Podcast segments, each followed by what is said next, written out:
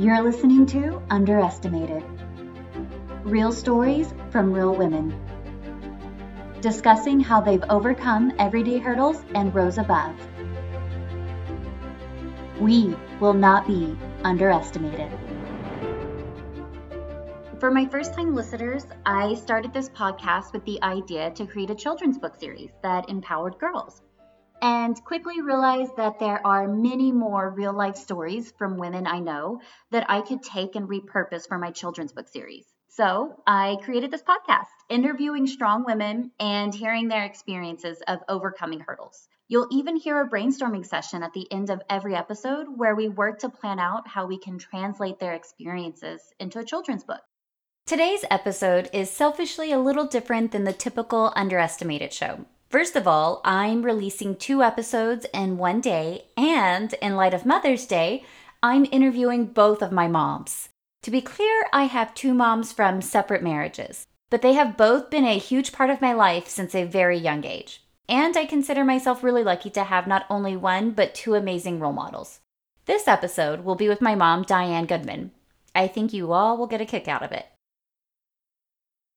But first, a little surprise for mom. What is the most valuable thing you've learned from mom? The main thing that mom has taught me is to how to be such a good mom because she's been such a good mom to me and she's li- it's literally been I feel like mainly her and I and it's just she's such a good role model on how to love and how to forgive and how to be a mom but also be a like a friend but she has that good balance with it so that's what makes it so easy I feel like to not that it's easy being a mom but it's helpful having such a good role model to go into this life journey. So, all right, Cody, what is the one thing you've learned from mom growing up? Diane, mom. So, during high school and afterwards, uh, learned a lot of forgiveness. Mm-hmm. It's okay, Bubba. I think we were very lucky to have have mom Just, uh, in our life. I never really, I guess, talked about it. She was like my, I guess, best friend during that time. you got us all going, dude. what are you doing? I don't know. It just, uh, I could always go over there and just talk to her have somebody to talk to that would understand the situation and knew everything about forgiveness and and uh, showed forgiveness. Mm-hmm. It was non-judgmental about anything you would want to talk about. You know, very open-minded. And she was going through the whole, you know, everything too. So yeah, she. I think that shows and really instilled that strength in all of us. Oh yeah, and now the interview with my mom, Diane Goodman. Is it working? Yeah, can you hear me now? Yay! my girl. you see Clo Dog? Yeah. Oh, so sweet. So I'm doing a series, a Mother's Day series on my podcast. And okay. I interviewed Dan's mom last week, and that one is live now. And I really like it because uh, I think just all of my moms have a lot of wisdom to share. a lot of different different stuff to share. Huh? Yeah, exactly. I interviewed her last week. That's live. I'm interviewing you and my mom, my other mom, this week, and then we'll release both of those episodes on Sunday for Mother's Day. Cool. Yeah. That will be fun. So anyways, I'm going to start off with introducing my mama, Miss Diana Goodman. She's taught me proper etiquette and not to say words like ain't and this sucks. okay, pat myself on the back. yeah. We we also like to say things like that's nice if you don't have anything nice to say at all. So yeah. learned a lot and I've also learned a lot about being a very independent, strong woman that makes decisions for myself from you. I would like everyone else to meet you through my podcast. Why don't you tell us a little bit of, about yourself? What do you spend your time doing? right now I spend my time making masks because I like to sew and it's a need and I really just make them for our family and friends and coworkers. And then I like to make homemade rolls that Crystal loves. And let's see, what else do I like to do? I love to shop, but you know, you got to be careful with that. that can get you in trouble. Um, I enjoy taking care of the children at church because I do run the nursery at church, so that's fun. And I work. In light of Mother's Day, what are some of the most rewarding things you see in being a mother, and what are some of the challenges that you've gone through being a mother? The most rewarding thing that I have is I have I like to think I have an awesome relationship with my children, even though they're grown. We can pretty much talk about anything.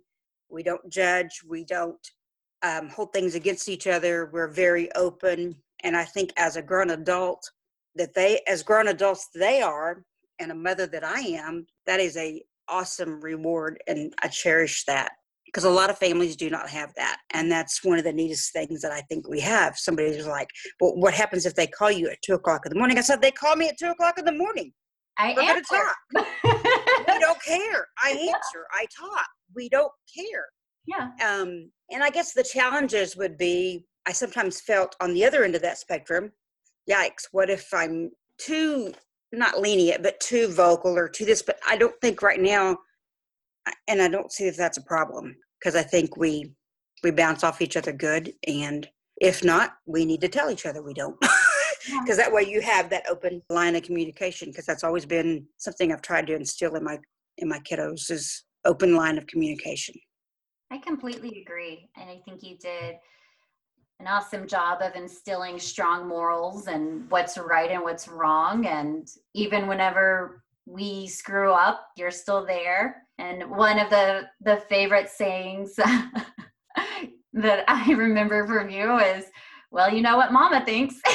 yep, exactly. You know what I think, but you're old enough to make your own decision, and that came from Nana. Mm-hmm.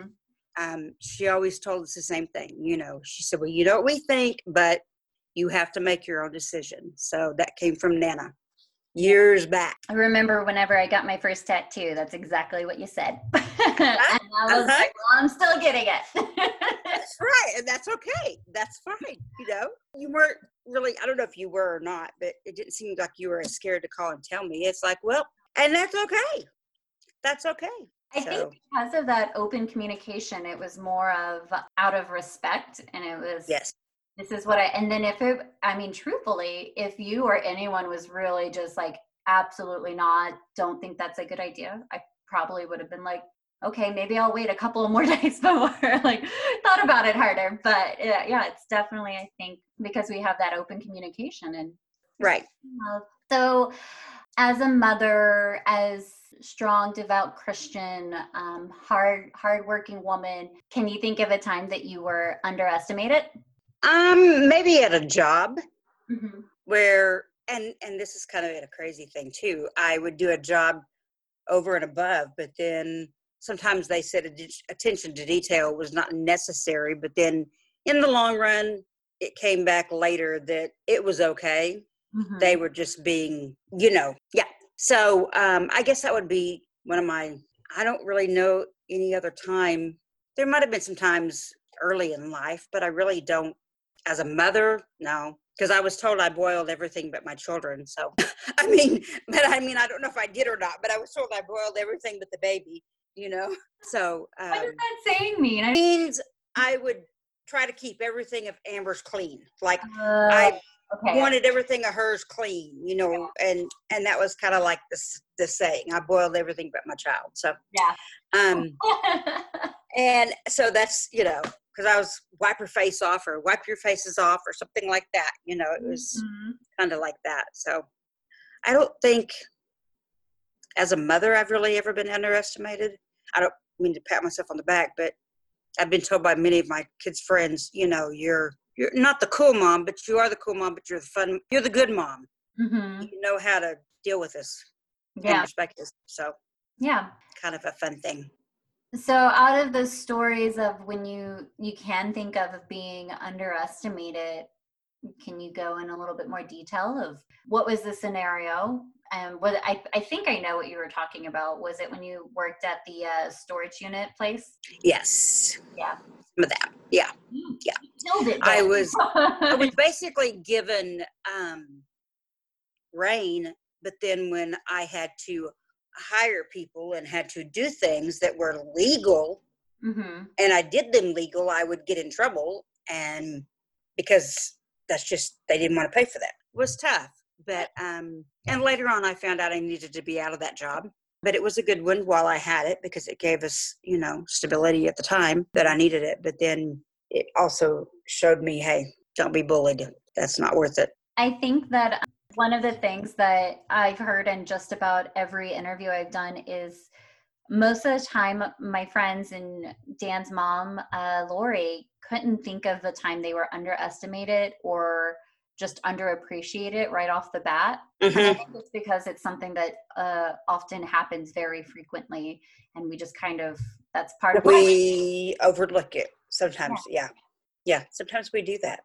literally my first I, actually all three of them it was like it's a lot of times it's little little little things i think. Uh huh. it rubs you the wrong way and you just don't say anything because what is that going to in that time at the storage unit um, what are some things that you did to deal with that situation um, i suppose emotionally or like motivate it yourself? How did you get yourself out of that situation I stuck to my guns as far as who I had to, who I could hire and who I could have in, because it didn't want me to have a licensed electrician. Wanted me to bring other persons in, and that's not Yeah. legal. So I thought, you know, I'm going to stand by myself on that. And then I saw there was an opportunity for me to get out hmm of that position and not ridiculously put me in financial bind or stuff like that. So I made the decision to get out and I moved to Oklahoma City at the time. Yeah. So, and I've been here almost nine years. And we're still trying to get you back to Texas. What accomplishments from life are you most proud of? Overcoming a lot of obstacles. Had a lot of personal obstacles in my life and I've overcome them pretty good. Also, I have, I feel in that, in those obstacles, I've been able to have, re- keep relationships that Mhm. could have otherwise been destroyed through different incidents in life. Um, even when I was married early in life, that did not work out, but I still remained in constant contact with my mother and father in law, who Yeah. is the grandmother of my child. And so that kind of was, was a good thing. And Yeah. I was able to stay in touch with the family. So that was, you know, there's there's times like that that sometimes you're not able to stay in contact with them, but you get to stay in contact with people that are special to you, and that's a very I cherish that immensely. And it's not the easiest thing to do either. I would say most often than not, Right. relationships are Yeah, hindered. you've got to do it with some kind of a composure and Yeah. not um, talk down people. And sometimes that's hard too. You know, there again, they already know what I think anyway, so it doesn't really matter. so you know, it just it's that it's that kind of a way. So can you think of any any person in life that made you feel underappreciated, underestimated? Yeah, my first husband. Yeah. Yeah, told me I couldn't do anything right. Now's a good thing though. We have a good relationship, and it's 29 years down the road, and you're good. But you just, you know, you live and you learn, and and you go with it. I can't imagine like what men think it's a good idea to tell a woman they can't do anything right. I couldn't talk right. I couldn't speak right. But that was a lot of that was just justifications for things. But, you know, like I said, time heals things and you get past a lot of things. So, what are some major life lessons that you've learned that you really value? major life lessons. Gosh, I was given the opportunity to take care of Pa, okay, my dad, for a year and a half. That was a very at more times probably than not a very challenging situation. But you should always cherish that and do whatever you can do because it's harder on them, honestly, than it is on you. It is a very hard, hard job, but I wouldn't have traded it for anything. That's just part of it. Made rolls every day. yep, yep, I did. I made them more than I've ever made them in my life with them. And biscuits and gravy, because Daddy said biscuits and gravy were better than birthday cake. So, what were some of the challenges in um, having him with you at that time? He didn't understand why I still had to go to work and have a job. He thought I could just stay home and take care of him, which I would have loved to but that didn't work. So he really didn't understand that part at all. And that made it very hard when I would get ready to leave for work or whatever. So that was one big challenge. And trying to get him to take his medication and to eat correctly and not think everything so seriously. Like, you know, anybody that sends him mail, don't send them money, daddy. They're just, you know, they're crooks, they're scams, you know. And that was a big challenge because in today's society, these people target elderly people. Mm-hmm. They mail them things and they tell them, "Oh, you send me twelve dollars, you're going to get this and this." And we got stuff like that all the time. Come to find out, he was sending him money thinking he's going to get something.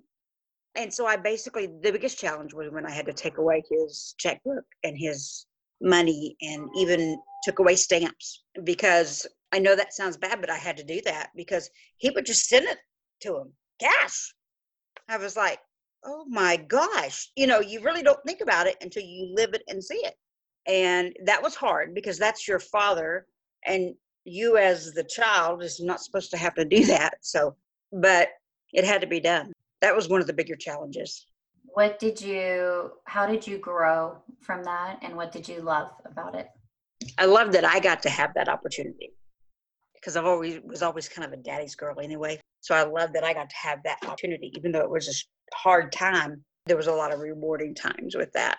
And it made me grow because it's like for a year and a half, you have to give selfishly, but you have to give unselfishly at the same time. And that's a hard balance. Um, so you have to bite your tongue a lot and just go on and know everything it'll be and everything's going to be good in the morning and you just go start over learning to pick your battles i guess it is and don't sweat the small stuff because it's not worth it. You got all that extra time with him. Yes, yes. And he didn't have to sit in a home all by himself on a day to day basis, five hours away from me. That was always a worry to us kids. I was glad I was able to do that because. Imagine how mm. much money he'd be sending to scammers.